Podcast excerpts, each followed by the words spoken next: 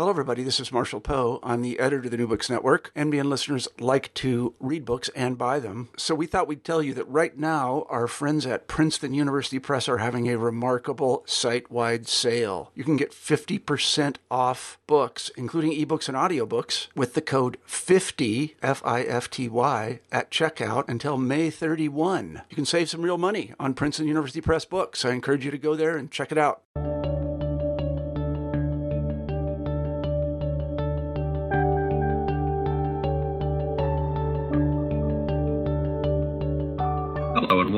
New Books in History, channel of the New Books Network. I'm your host, Zeb Larson, and I'm here today with Dr. Sarah Miller Davenport to discuss her book, Gateway State Hawaii and the Cultural Transformation of American Empire. Dr. Miller Davenport looks at different ways Hawaii has been used in American imperial discourses. Dr. Miller Davenport, welcome to the New Books Network.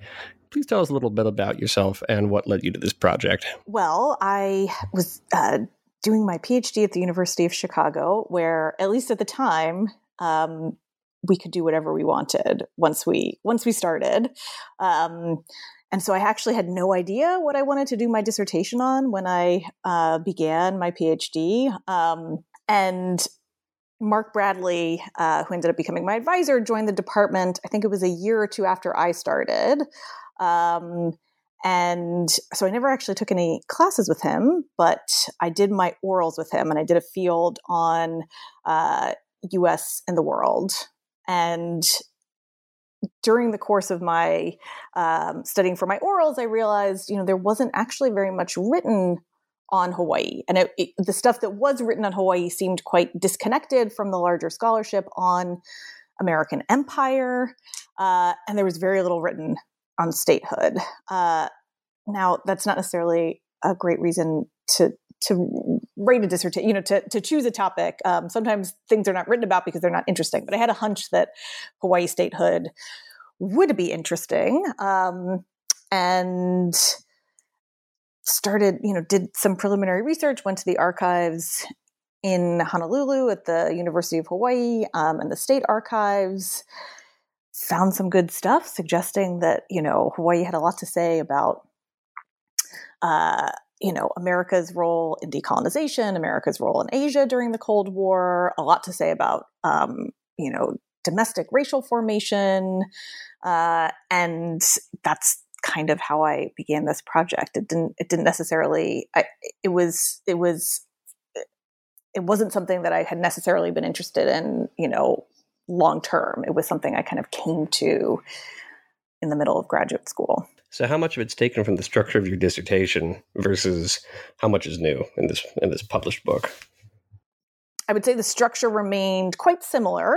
Uh, I combined a couple of chapters into one, and I added two new chapters. But the chapters, as is in the book, are are quite similar to how I was conceptualizing the chapters in the dissertation. Fabulous. Um, what you you mentioned? Obviously, you went to University of Honolulu and did research there. But I was wondering if you could tell me a little bit about other archival sources you used for this project. Um, so I used a lot of sources from uh, the National Archives. So a number of State Department records, particularly the records of the Peace Corps. Um, so I mean, I would say that my main uh, repositories were at the University of Hawaii, uh, the State Archives of Hawaii, and the National Archives. Um, I also, you know, I think my first archival trip was to the Eisenhower Library, um, where I got a travel grant. That was my first travel grant.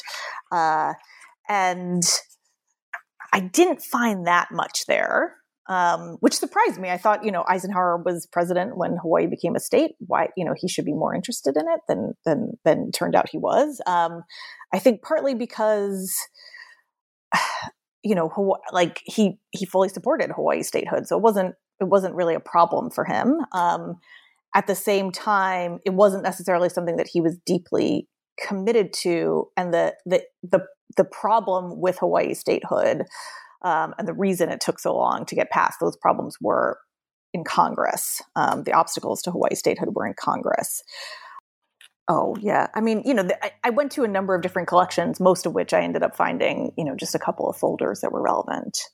Um, So, like at the Library of Congress, it was you know um, the Michener papers were were helpful. I mean, they formed a, a fairly large part of the second chapter. The John Rooney collection, he was very uh, the at he was a congressman from New York at Brooklyn College, and he was he was a part of um, the group in Congress that supported the East West Center. So I found some East West Center stuff there. But yeah, I mean, a bit you you end up going to quite random places, especially as the pro- as the project kind of moves along, because you know the places where you think you might find something you might not actually find anything and then you realize like you know this somewhat random person happens to have a number of pa- you know papers relevant to your project. So in brief what would you describe as the argument of, of gateway state? So i argue in the book that hawaii statehood uh, represents represents an attempt by the united states to resolve Hawaii's status as a non self governing territory in the era of decolonization. Um, and it does so not on the basis of the, or the reasons for statehood uh, and the claims made in favor of Hawaii statehood are, are less on the basis of Hawaii's sameness to the rest of the United States, which is traditionally how various territories have become states. Um, right, they're, they're the, they're social uh, and governmental structures are in line with other American states, right? And you know the process generally um, in U.S. history has been fairly straightforward in terms of turning territories into states. Um, in the case of Hawaii statehood, it you know it had met the constitutional criteria uh, for statehood, you know, well before the Second World War, um, but it had statehood had been denied on the basis of uh, the fact that Hawaii had a majority Asian population. By 1959, uh, Hawaii, the, the Asian population in Hawaii was the main reason given in favor of statehood, right? Not only would this be a symbol to Asia and the rest of the decolonizing world that America practiced what it preached on the issue of self government, right? But that it was committed to racial egalitarianism as well. After statehood, those particular ideas and tropes surrounding Hawaii and its multiracial majority Asian population are then institutionalized in all kinds of ways. Um, Hawaii is turned into a bridge to Asia, um, which is one of the arguments, again, given for statehood. Hawaii can serve as our bridge to Asia. Uh, and so you have a number of institutions established in Hawaii the East West Center, the Peace Corps, Peace Corps Training Center, um, that are used to help um, to to bring Asia and the United States closer together culturally.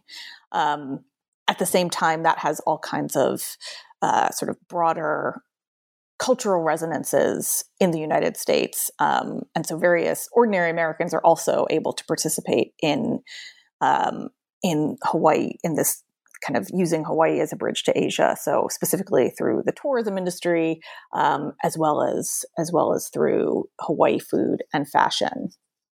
Um, by the end of my book, I talk about the ways in which these kind the, the narrative around Hawaii statehood within Hawaii itself had been um, was was being challenged in all kinds of ways. Um, you know, particularly at the at the University of Hawaii, where many of which had been a kind of key institution in establishing Hawaii as bridge to Asia. And that actually leads us very nicely into the subject of your first chapter, which is really about the campaign for statehood and the various discourses around which and in that unfolded. Tell us a little bit more about that. Uh, so the campaign for statehood, uh, uh, you know, goes back originally um, to the Sugar Act of 1934. Um, so until then, you know, Hawaii had been ruled by a minority white elite. Um, who had been very happy to uh, maintain, you know, for Hawaii to maintain its territorial status. Um, but the US government imposes uh, quotas on the amount of sugar that can be imported or exported from Hawaii to the United States uh, in 1934. Um, and sugar, of course, is the backbone of Hawaii's economy.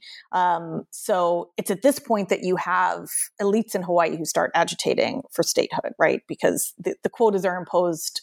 Are, are, the U.S. is able to impose these quotas in Hawaii because it's a territory, and not a state.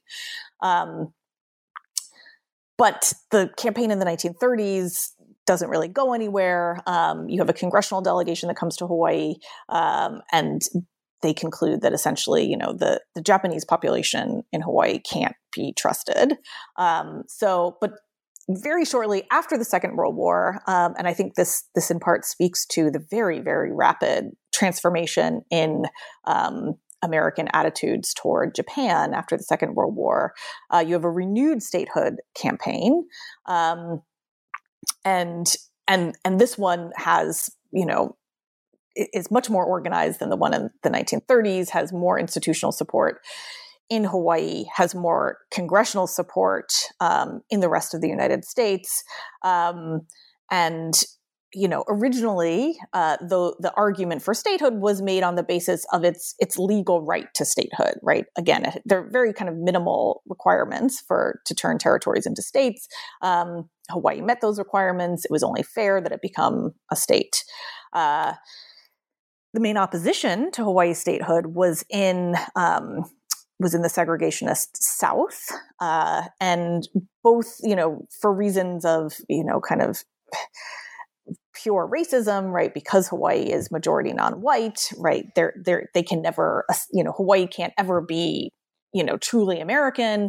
Um, but also because of their assumption that two senators from Hawaii would uh, would vote for civil rights.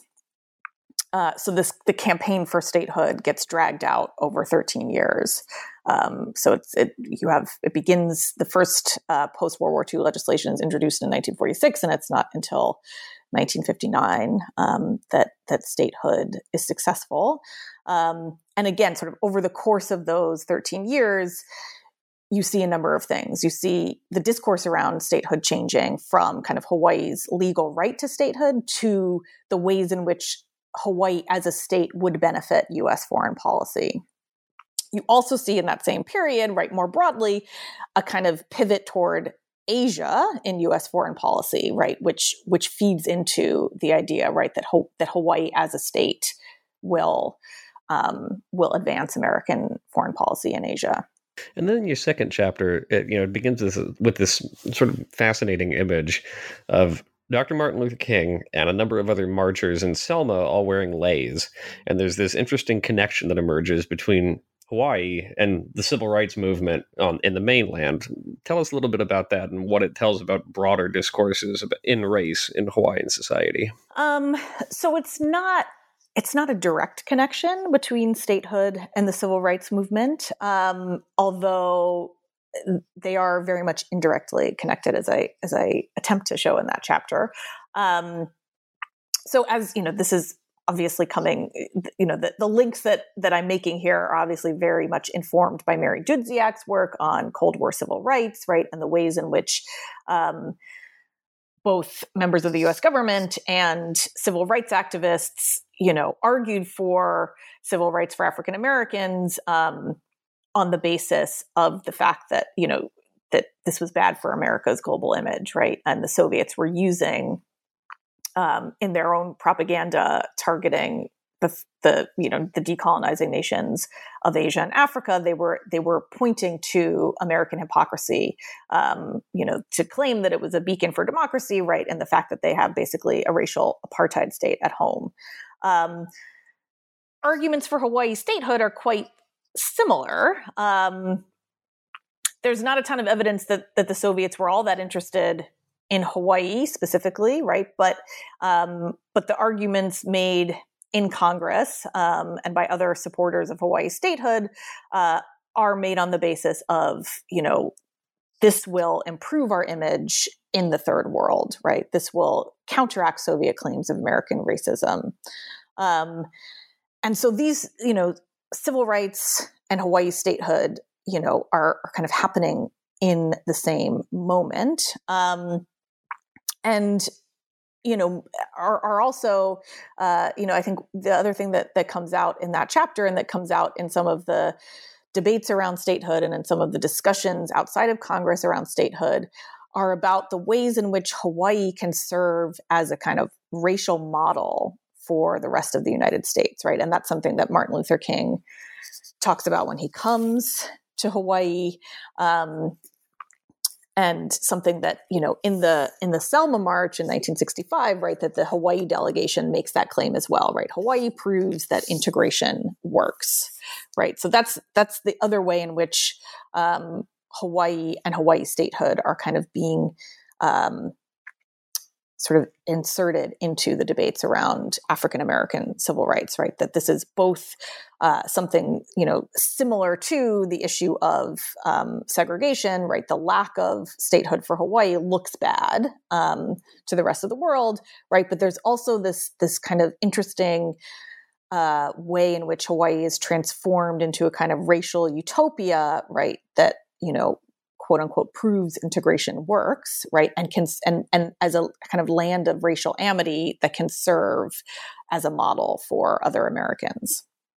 And you have a number of people in the black press as well, right, who are making these claims, right, and kind of painting Hawaii as this as this kind of racial paradise. And then within Hawaii, how does how does race actually play out? Because there's of course a divergence here between rhetoric and reality.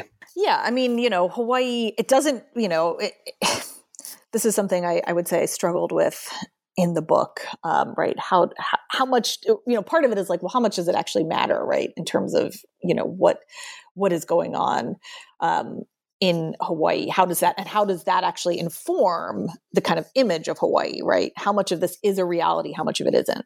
Um, you know, and of course, I think it's a little of both, right? You know, Hawaii doesn't have any miscegenation laws, right? So you do have very, very high rates of intermarriage in Hawaii, right? And that's something that brings all of these like Chicago school sociologists out to Hawaii to study intermarriage, right? Um, and so that's so you do have this kind of demographic reality, right? That's then used as a as as a way to kind of paint Hawaii as this sort of racial paradise. Um, but of course, you know, you, you also have a lot of you know kind of informal uh, discrimination, right? And and the plantation system, um, you know, as it was as it was conceived and and and practiced by the white elite in Hawaii, right? They had divided laborers on the basis of their ethnicity, right? So, um, and it's not really until the 1930s that you have, you know, kind of or- organized labor movement in Hawaii where um, where workers are able to overcome these racial barriers that had been established by the plantation owners. Um, and and so you you do have you know you do you do still have division right within within Hawaii within the dif- different ethnic groups in Hawaii you still have um, you know you know whites are still uh, you know the, kind of elite class in Hawaii um, and are and are able to um, are able to, for instance, in the case of James Michener, right, keep certain neighborhoods white, right, through the same kinds of informal mechanisms of, of segregation that you see in the rest of the United States, right? So it is not this kind of perfect racial utopia, right? But I also think, um, you know, those ideas of Hawaii as racial paradise aren't, you know, they're not they're not coming from nowhere.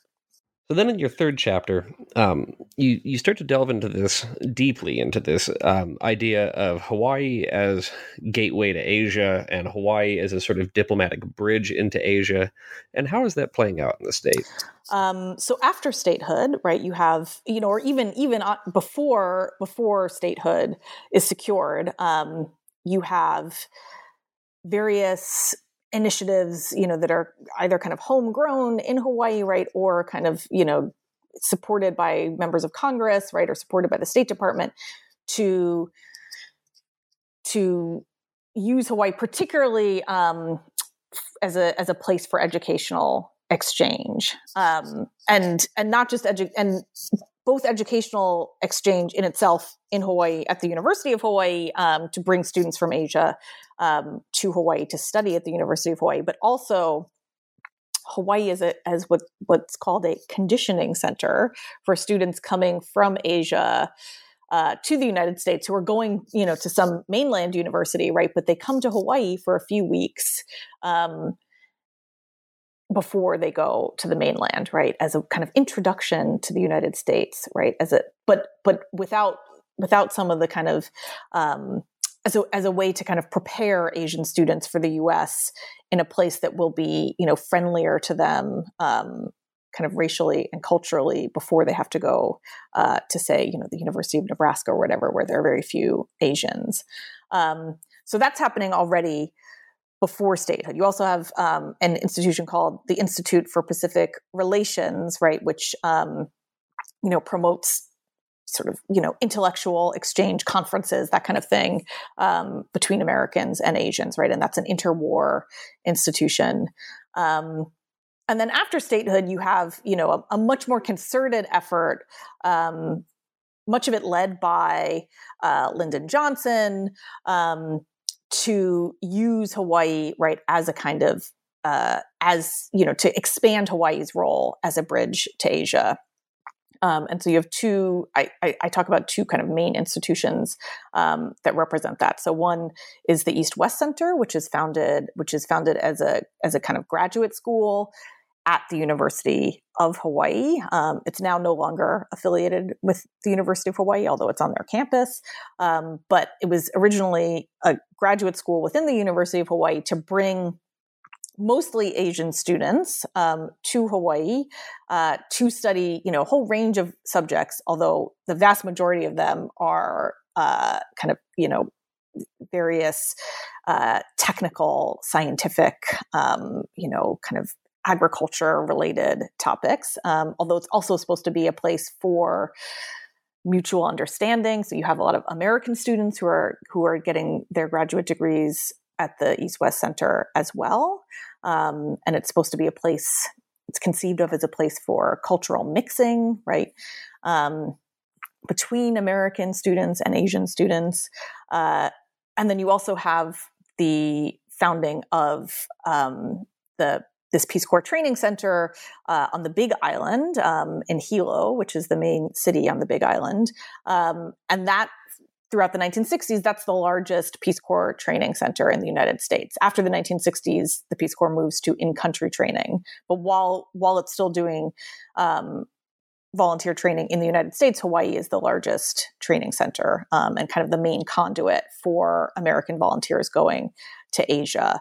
Uh, and that again, you know, Hawaii is used as a place that's kind of you know, a mix between the United States and Asia, right? A kind of mix of cultures and a place where, you know, Asians can encounter Americans um, while still, you know, in a sort of familiar, relatively familiar kind of Asian inflected environment. Um, and then for Americans who are training the Peace Corps, a place again, you know, that's kind of, you know, Asian, um, culturally inflected Asian place or Asian inflected society, right, where they can learn about Asia before they actually go there, right? Because it because Hawaii has you know these different Asian immigrant communities that that Peace Corps volunteers are expected to interact with. So those are the ways in which Hawaii, after statehood, um, you know, is used uh, is used as this as or institutionalized as a bridge to Asia it also seems to play out in some really humorous ways. I, I, was just struck reading that chapter by the by the idea of basically setting these these Peace Corps volunteers down with these agricultural laborers and just sort of expecting them a to just sort of jump into it, but b also that this would somehow teach them about whole other societies as if the whole thing was just completely applicable across the entire globe. Right. So yeah. So this is you know um, I also found that hilarious when I saw it in the archives. Right. There's there's this description of you know it's like first we have it's like there's this whole description of of I think it's like a, a weekend in the Waipio Valley. They're, so they went to they were sent to this Waipio Valley, that's very remote valley on the Big Island um, for a few weeks, and it was like I think on Saturday nights they had a luau pig, and then like the you know then the next day they were supposed to they were they were taken by bus or something and then just like dropped off near these you know like um, these plantation work you know immigrant plantation worker communities. And they were supposed to they were supposed to, i think they were actually supposed to to convince someone to like let them stay with them overnight. Um which you know so you know they're just kind of like dropped in these you know like kind of filipino plantation you know community and they're and they're supposed to make friends right? Uh, you know which is basically what they're supposed to do in the peace corps. Um so it, it is apt in a way right? But but also you know does does strike readers now, I think is is somewhat um, humorous. Um, so then, in your fourth chapter, you pick up on a lot of the threads that um, carry over from the second chapter. You know, this idea of Hawaii as this um, sort of multiracial, accommodating, prejudice-free society, and you examine the ways in which um, tourism in the state starts to commodify that. Tell us a little bit about that. I think you know, so a lot of the literature on tourism in Hawaii, I think you know, focuses on the idea of Hawaii as a kind of Polynesian paradise, which was um, which was what I was expecting when I when I went into this, right? But what I found was actually there's you know there's the, the idea of Hawaii as a Polynesian paradise never goes away, um, but you see just as much emphasis, if not more, on the idea of Hawaii as kind of you know a place where you can tour the Orient. You know that's what one of the um, one of these tourism ads claims, right? You can see you can you can visit Japan, you can visit Korea, you can visit Micronesia, right? So um, it's it's a way for Americans to you know see Asia without leaving the United States, and also to experience this you know racially harmonious society, right? So um, so the tourism industry in Hawaii at this time is both kind of commodifying you know again this kind of image of hawaii as as a bridge to asia or a kind of little asia in the united states and also the idea of Hawaii as this kind of mixed multiracial paradise. Um, and you know, and and and that, and of course, tourism uh, very quickly after statehood outpaces um, even the mil- you know it outpaces the plantation industry it outpaces the military right as the main driver of hawaii's economy right so these um, tourism is incredibly important, right? You know, and, and incredibly dominant um, in in you know in Hawaii society to this day, right? So, um, you know, ho- people in Hawaii are also expected to kind of fulfill this idea, right, of Hawaii as a as a kind of racially harmonious place, right? You know, you know, and to and to kind of perform that for visitors from the United States. You described that spirit as um, aloha spirit, which uh, it struck me um, reading it. It's its sort of initial pitch by that by this religious figure is almost sort of an inversion of the melting pot. Everybody comes to Hawaii, and in certain aspects survive, but it all sort of blends together. Tell us a little bit about that. Yeah, and so the the aloha spirit, well, it's all it's all over all the the tourism literature, um, and it's it's you know I, I talk about in the chapter, right? This this Reverend, he's he's Hawaiian, um, Reverend Abraham Akaka, who was actually friends with Martin Luther King, and I tried desperately to to see if I could um, get into the archives um, at the Martin Luther King Library. I was unsuccessful um, to see if they had any correspondence, but in any case, um, yeah, he talks about. Uh, actually it's in an, it's in like the United Airlines magazine. So it probably started off as a sermon, right? But he talks about you know the aloha spirit, right? It begins with the Native Hawaiians, right? Because they um, they have you know a, a, kind of welcoming culture, right? And they and they serve as hosts, right, to these white settlers, right, who come in the 18th century, in the 19th century, right? Um, and then that kind of sets the tone for all of the other migrants who come to Hawaii, right? Every all these different migrant groups uh, come to Hawaii over the course of the 19th and 20th century, right? And they each, you know, they have their own kind of separate cultures that contribute to this, you know, kind of, uh, you know, the broader culture of Hawaii, right? But it's all it's all um, kind of enveloped by the aloha spirit, you know, and the kind of the the welcoming um, the welcoming atmosphere set by the native Hawaiians, right? And so, uh, you know, big part of the the way in which Hawaii is sold to mainland American tourists in this period, right, is come to Hawaii and experience the aloha spirit. Um, and of course, this is being done, you know, in the late '60s, right, at a time where you know I think a lot of Americans uh, you know, from you know across the political spectrum would say there's probably not a lot of aloha spirit in the United States, right? um, so you know, and, and it, there's you don't have too you know you don't have too many people in Hawaii kind of making that explicit, but I think it's very implicit in the way they're selling Hawaii, right? Like things in the US right now are kind of tense racially, right? But you can come to Hawaii and escape that.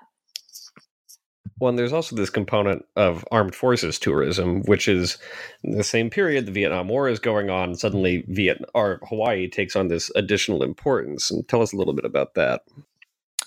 Um, yeah, so Hawaii becomes a major center for r&r tourism for military personnel uh, i mean in many ways what was interesting right is you know the the soldiers um, and officers coming to hawaii for r&r they're not coming to hawaii to experience asia right like they've been experiencing asia and if they wanted to experience more of asia they could have chosen an r&r location in asia um, so their experience is actually very different um, in multiple ways from the tourists who are coming from the rest of the United States, right? Um, and and it's also w- what's interesting about R and R tourism in Hawaii is it's specifically targeted at um, at army personnel with wives and girlfriends, right? It's a place where you can, or or or if um, personnel who want to see their parents, right? So it's a place where you come to have a kind of heteronormative family experience, right? Which again is in stark contrast to the R and R experiences in parts of Asia, right? There, because there's a certain number of sites where you can go for R and R, um, mm-hmm. and Hawaii is the kind of family friendly site, uh, and very much not sold to military personnel as a place as as a kind of bridge to Asia, right? Or or it's the bridge to get it's the bridge to get away from Asia in the context of military R and R, and you know particularly because all these um, the the Asian R and R sites, right, are known um, for uh, the you know kind of the as as a place for sex with Asian women, um, right, and that that's you know doesn't doesn't it's not as problematic to the army as one might think right? I think they see it in some ways right as a kind of you know a necessary form of relaxation right? But they're also quite concerned about like the spread of venereal disease and stuff right? So hawaii is the kind of wholesome alternative to all of that and then in this fifth chapter, and, and I really enjoyed this one, partly just because there's a tiki bar two blocks from yeah. my apartment. So I spend more time there than I should. Um, but th- this really has to do with ways that Hawaii is sort of commodified and sold, and especially on gender lines. Tell us a little bit about that. I noticed this while I was researching the tourism chapter um, that a lot of, you know, that both in the kind of tourism discourse around Hawaii and in a lot of the kind of larger discourse around Hawaii. Um, a lot of it's being targeted at women um, and at, you know at white women specifically, um, and you know Hawaii eh, Hawaii as a site for liberation for sexual liberation, right? Kind of through through this kind of embrace of a kind of of, of racial liberalism um, you know, or a kind of blurring of racial boundaries, right? That that's that that's a way to uh, achieve other kinds of individual liberation. Um, and so, I, you know, there. I mean, I, I, I thought that uh, sort of fashion in particular is talked about very explicitly that way, right? The the kinds of fashion from Hawaii that are being sold to mainland women, right, are talked about as, you know, very colorful, right? You know, and you know, that, that that color reflects Hawaii's multi-ethnic society, right? And it's very comfortable, right? And that those two things are kind of being equated in this period, right? That by wearing Hawaii fashion, you will become like a cooler, you know, more sophisticated, more racially enlightened, more sexually free woman. Um, and then at the same time you have a lot of you know i think the other kind of main way that americans are consuming hawaii outside of hawaii right is through food right? So of course you, you have this proliferation of tiki bars right which of course are not necessarily always branded as hawaii specifically right? They're kind of generally polynesian. Um, but they're also you know they they are you know often a kind of um, implicit reference to Hawaii, um, and the, the food they serve is actually is, is Asian, um, right? Which I think also speaks to Hawaii as a as a center for Asian migration. Um, and most of the most of the cookbooks, um, you know, that are that are that are called Hawaiian cookbooks are actually um, mostly Asian recipes, right? So uh, one of the things I talk about in this chapter is the ways in which um, Hawaii again is kind of used for, you know, particularly through food, right, as a way, as a kind of way into um, sort of, uh, I guess, like assimilating Asian culture into mainstream American culture, right, or as a way to embrace Asian culture, right, through Hawaii and th- you know through and through food specifically through Asian food specifically and in a highly packaged kind of way too. Um, yeah, you, you there, there's one part that talks just about sushi and the way that most people will not end up embracing it, but for those who do, it becomes a craze, right? It, it's sort of presenting it as ex- in an exoticized uh, format while also omitting things like poi, which most Americans there's there's no poi craze at any point in mainland U.S. society. No, well, and, and that's that's yeah, Victor Bergeron, who um, the founder of Trader Vic's, right, which is still I think they're still around. There was one in Chicago. I know it closed a few years ago, but there was there was there was a Trader Vic's in Chicago when I lived there, um, right? And I think he says, you know, every some people who embrace sushi become sushi addicts, right? Um, and but yeah, it's a very it's a very selective use of food that is somehow associated with Hawaii, right?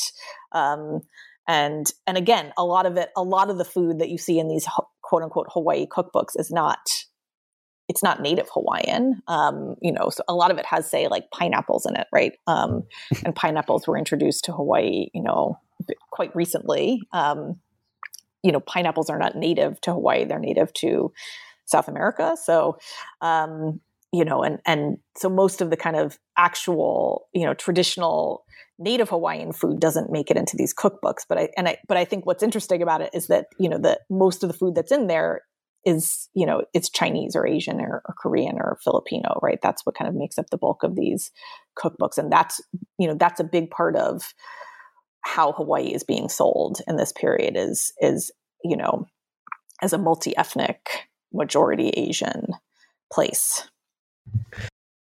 And then in your sixth chapter, you take a really close look at the development of um, ethnic studies at the University of Hawaii.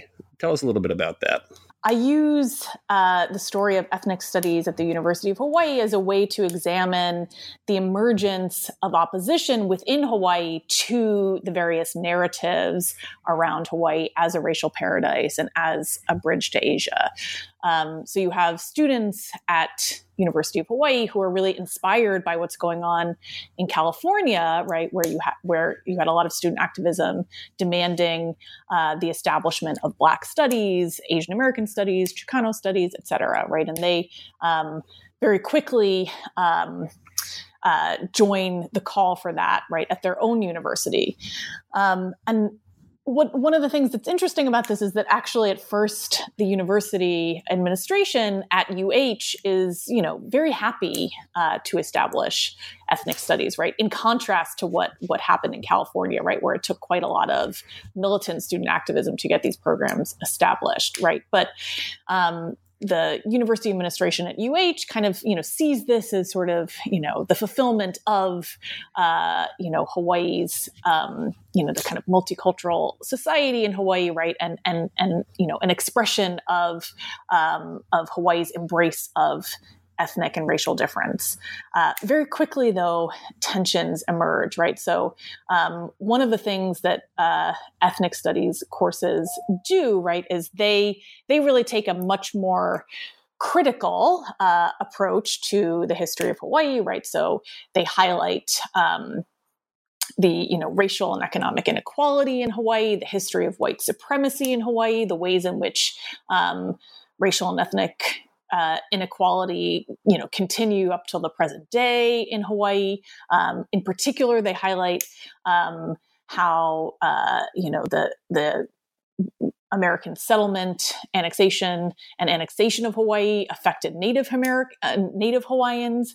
Um, so, you know, first they take on a, a much more critical take uh, to Hawaiian to uh, the history of Hawaii, right? That stands in contrast to the kind of utopian image of Hawaii that's that's emerged over you know the past um, you know 10, 20 years. Um, and they also demand a kind of much more radical approach to uh, to the pedagogy um, of these of these courses, right? So they you know the the proponents of ethnic studies see this as a way to encourage activism outside of the university, right? And, and in fact, many of these courses include a kind of activism component, right? They also are employing, you know, students as teachers, right? So the university uh, doesn't really like this, right? And and you know, they say the program isn't really all that academic, right? It's not serious enough, right? It's too political, um, and they try to shut it down. Um, and there's quite a lot of protest uh, among students right and people outside of the university as well right demanding that they not shut it down and make make the program permanent right because it's established at first on a temporary basis right? Um, and so the activists ultimately win this battle although um, i think to some extent right you know at the expense of uh, you know a kind of de-radicalization right? So you know they do have to and you know ultimately have to conform to some of these kind of ped- pedagogical demands of the administration right? And you you know and they, they, they can't have students as teachers anymore right? And they can't kind of include activism as per, part of the coursework. Um, so I choose to end the book with that, right? Um, well, actually, I choose to end the book looking at the uh, Constitutional Convention in Hawaii in 1978, which um, uh, enshrines you know sort of new rights for uh, for Native Hawaiians, right? And I and you know, I mean, all books have to end somewhere, right? But um, I chose 1978 as my endpoint, right? Because I kind of see that as, in some ways, the end to uh, this, you know, era in which you know Hawaii was celebrated in a kind of unproblematic way as as a racial paradise, right? So you have um, by the 1970s, right, you have a lot more pushback against that idea, right? And then after 1978, right, um, into the 1980s, you have the emergence of a Hawaiian sovereignty movement, right, that you know not only questions kind of Hawaii's history of um, colonization, right, and and um, and the treatment of Native Hawaiians historically, right, but is saying, you know, in fact, right, statehood didn't solve these problems, right? Statehood was supposed to solve Hawaii's colonial status, right? But sovereignty activists say, in fact, it didn't, right? It only, if if anything, right, it only kind of um, solidified that colonial status. So that's where I end. Is this book and is this scholarship a critique of multiculturalism? Um, yeah, I would say it is. And I'm glad you brought that up because um, I, sh- I, should have talked about this in my uh, discussion of the argument of the book because multiculturalism is pretty central to it. Um, so, and, you know, I see Hawaii as really a model for multiculturalism as a, and as a place where the ideas around multiculturalism develop and are put into institutional practice. Uh, so, you know, most of the scholarship on multiculturalism um, tends to identify its emergence right in the late 1960s, early 1970s, right, um, where you have racial and ethnic groups who are demanding, um, you know, or who are challenging the kind of traditional assimilationist paradigm for negotiating difference in American society, right? And saying, you know, we deserve to be able to, um, you know, celebrate our own individual uh, cultural traditions, right, and to also have those recognized, right, particularly in kind of secondary and higher education. Um, but I really see, uh, I, I, really, I, I, kind of start this uh, this history earlier um, to the, you know, looking at the 1950s, right, and the debates around Hawaii statehood. So, I mean, of course, you have you have critics of assimilationism and the melting pot going back to the early 20th century, right? Particularly um, figures like Horace Kallen, right, who challenges the idea of the melting pot, right, and and and you know, kind of says that cultural ethnic groups should be able to celebrate their particular traditions right but i think you know it's it's really in the 1950s right and in some ways starting um, you know, in these debates around Hawaii statehood, that you have kind of mainstream liberals who are really embracing and holding up this idea of celebrating difference and recognizing difference and rejecting assimilationism. Um, and you know, so so by the time, for instance, right, uh, by the time Hawaii becomes a state in 1959, right, the the main reason given in favor of Hawaii statehood is not about you know Hawaii's Americanness, although you know no advocate for Hawaii statehood would deny that, right? But it's really about Hawaii's Asianness, right? And that, you know, this is what this is this is why Hawaii should, should become a state, right? Because of its Asian um, cultural traditions, right? And this will send a message to the decolonizing world, specifically to people in Asia, that we embrace uh, different cultural traditions, right? We're not trying to impose American or Western cultural traditions on them. Um, and that's really, in many ways, a response to what's going on in the decolonizing world, where you have nationalist leaders who are calling not only for an end to colonialism, right, but for an end to Western cultural domination, right. This is something that comes out of the um, the final communique of the Bandung Conference in 1955, right, where um, where they say, right, we need to kind of reassert. Um, our national cultures, right? And this is a way, this is a kind of nation building project, right? Um, a kind of re-embrace of of our um, of our cultures. So, so the United States, right? You know, they've they've espoused this anti-colonial rhetoric, right? They want to win friends in the decolonizing world, right? They're sensitive to the fact, right, that um, that nationalists in the third world, right, are, are going to reject anything that smacks of colonialism. Um, and so, you know, the solution or one of the one of the perceived solutions to that, right, is, you know, to kind of train Americans to kind of perform cultural respect, right? So um, you see that, for instance, in the case of the East West Center, right? The East West Center mission is, you know, they, they say, you know, we reject a bland assimilation of difference in favor of a celebration of diversity for mutual good, right? The Peace Corps um, promotes cultural sensitivity training for volunteers, right? Where um, the idea being that you know once they go to their assigned countries, right, they will be able to communicate with the people there, right, in in part by demonstrating that you know they're not trying to impose American culture on them, right, and that they that they respect non-American, non-Western culture.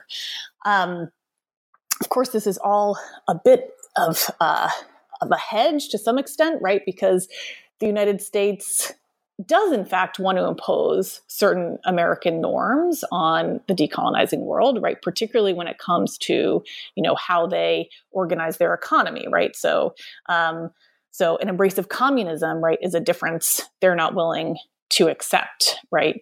Um, and they're they're also seeking to, you know, quote unquote, modernize countries in the decolonizing world, right? Which which also requires, you know, um, a certain uh, kind of modern mindset, right?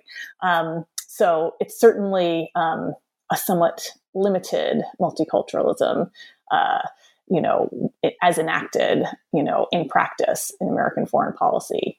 Um, you know, I think it, in a domestic context, right, the emergence of multiculturalist discourse, right, also um, kind of coincides with you know other discussions around sort of how to explain the success or lack of success of different ethnic and racial groups, right? So um, you also have in the same period, right, the emergence of the model minority theory, which scholars like Ellen Wu have talked about to explain, you know, why Asian Americans have been, you know, so successful, right? And that's, you know, sort of inherently a system of measurement where Asian Americans are held as a model, you know, in contrast to, you know, African Americans, right, in particular, right?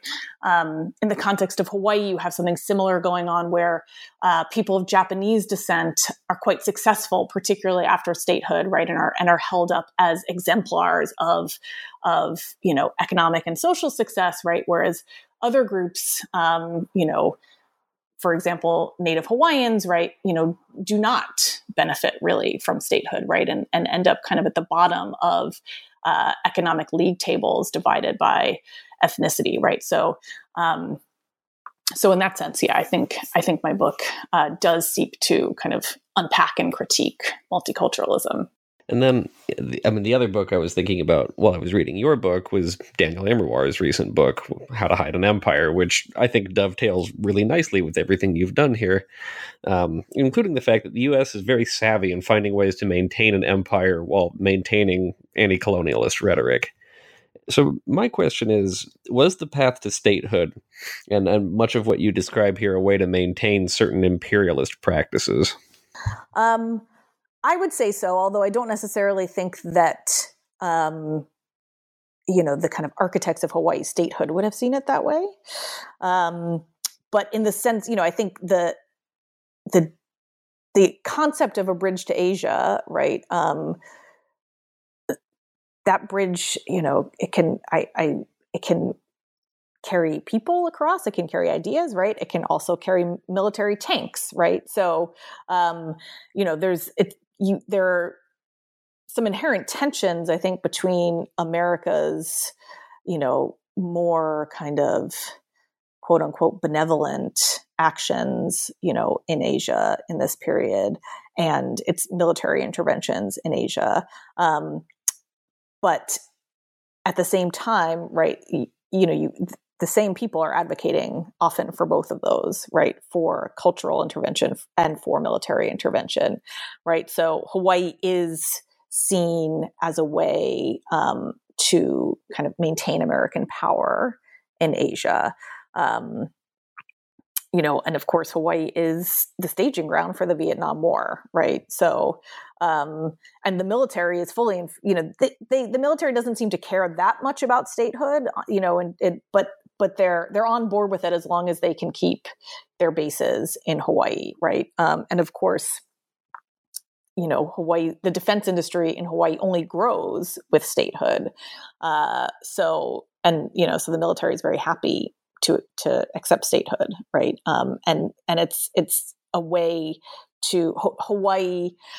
Um, you know the kind of message that Hawaii statehood is supposedly sends, right? And then the kind of use of Hawaii as this like cultural bridge to Asia, right? I think is also a way to sort of you know to both promote American interests in Asia, right? But to also as also a way to kind of downplay, right, or distract sometimes from American military action in Asia. Interesting. I just want to conclude by asking what you're thinking of working on next. So, um, my next project is takes takes me in a somewhat different direction. So, I'm I'm looking at the reinvention of New York as a global city in the late 20th century, um, and I realize it sounds very different than the current project. So, I'm going. You know, I'm I'm kind of moving east. Um, I'm or west i don't even know whatever. I'm i'm i'm, I'm moving um, to a you know very the, the, opposite end of the united states um, but you know i think it, it, it's it's similar you know or it draws on some of what i found working on hawaii right? Doing a kind of local trying or attempting to do a kind of local national and global history right? So you know and and you know hawaii um, you know, is conceived of right in the time period that I study, right, as as a kind of center for global exchange, right? Um, and New York is too, right? You know, and I mean, it has been for a while, right? But it's very self consciously kind of rebrands itself as you know a center for um, for global encounters, right? Um, in the late 20th century, um, and so I'm interested, you know. So this is a kind of another another place where I can hopefully do, you know, some kind of, you know, sort of combine local, national, and um, and global history. I'll look forward to hearing more about this project as it continues. Thank yeah, me too. Thank you for taking the time to talk to us today. Thank you so much.